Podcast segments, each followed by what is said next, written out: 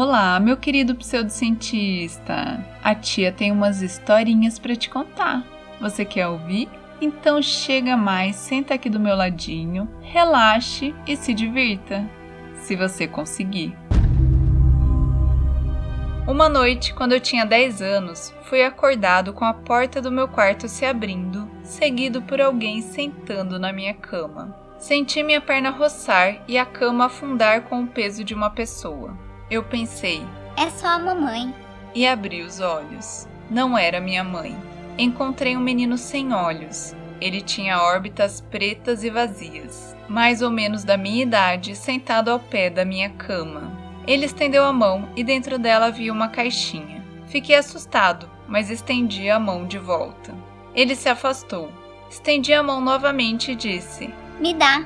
Então eu pisquei e quando eu reabri meus olhos, ele se foi. Mas eu ainda podia ver a marca de onde ele se sentou na minha cama. Cinco anos depois, minha namorada veio fazer a lição de casa. Depois de terminar, ela tirou uma soneca enquanto esperava por seus pais. Quando eles chegaram, tentei acordá-la. Ela abriu os olhos de repente, olhando para um canto onde a parede encontrava o teto. Ela apontou para lá e voltou a dormir. Eu a balancei novamente. Ela voltou à consciência e eu expliquei o que ela tinha feito. Ela parecia assombrada. Em cima da parede vi um garotinho sem olhos. Ele estava lá, em pose de Homem-Aranha, me encarando. Eu surtei e contei a ela minha história sobre o mesmo garoto.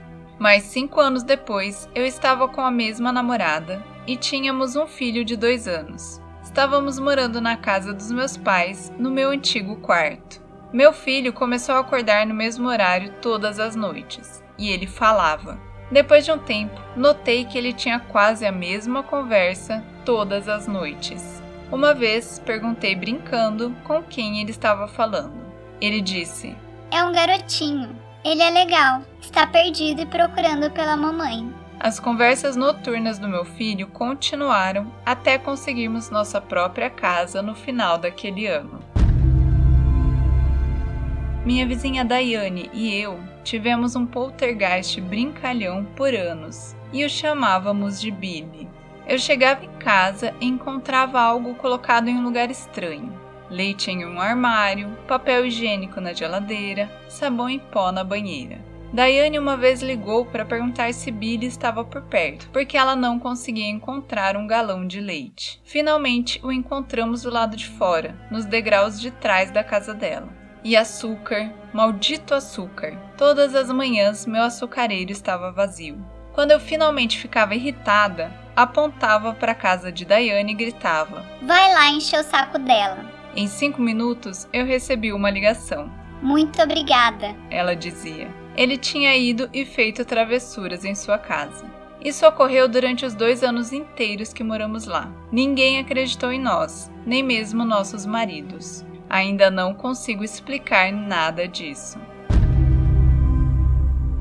Meu irmão, minha mãe e eu morávamos com minha avó há cerca de 10 anos. Um dia, todos nós tivemos uma grande discussão, o que não era tão incomum, já que as tensões eram altas com minha avó.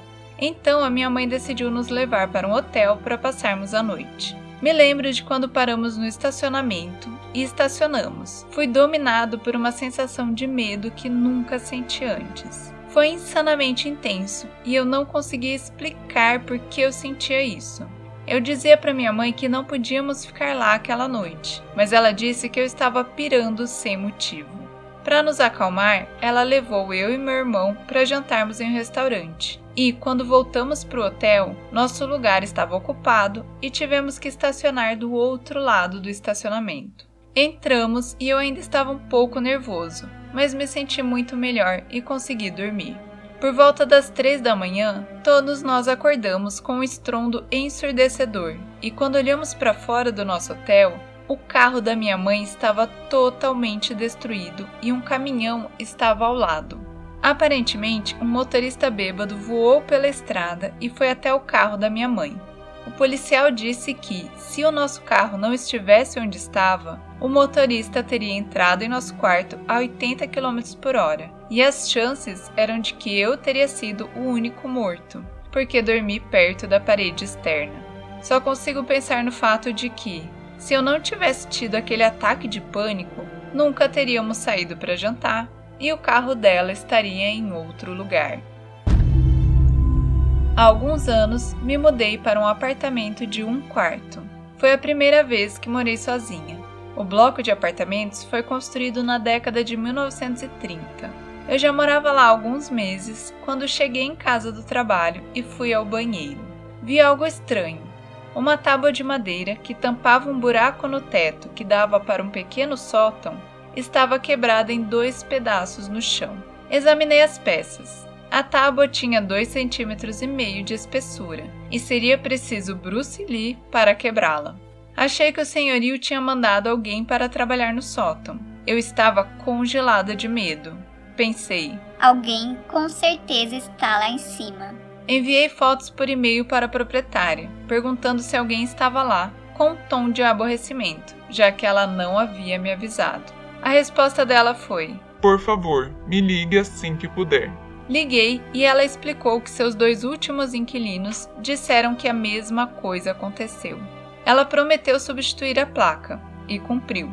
Um mês depois, acordei por volta das quatro da manhã. Meu corpo estava arrepiado. Parecia que alguém estava esfregando as mãos em mim. Tudo estava em silêncio, mas de repente ouvi um som arrastado vindo de cima da minha cama.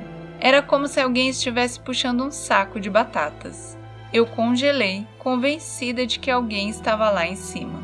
Não tem como um animal fazer esse som.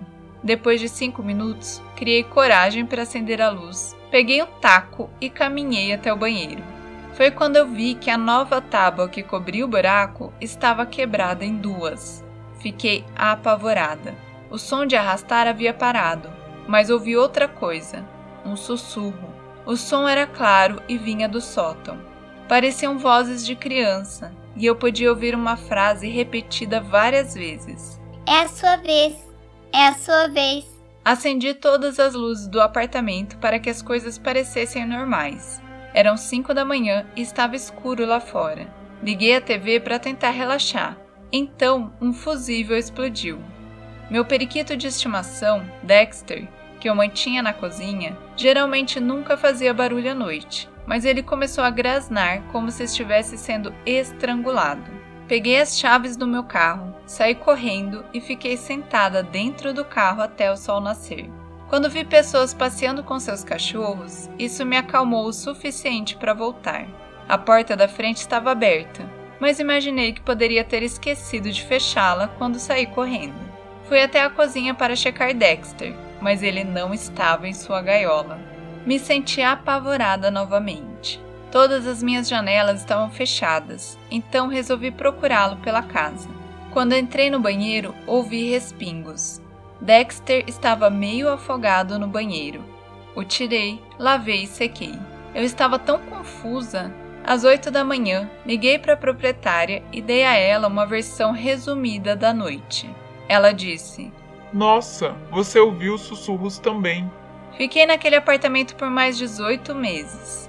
Ouvi os sussurros em algumas ocasiões, e duas vezes a tábua que cobria o buraco no teto se moveu.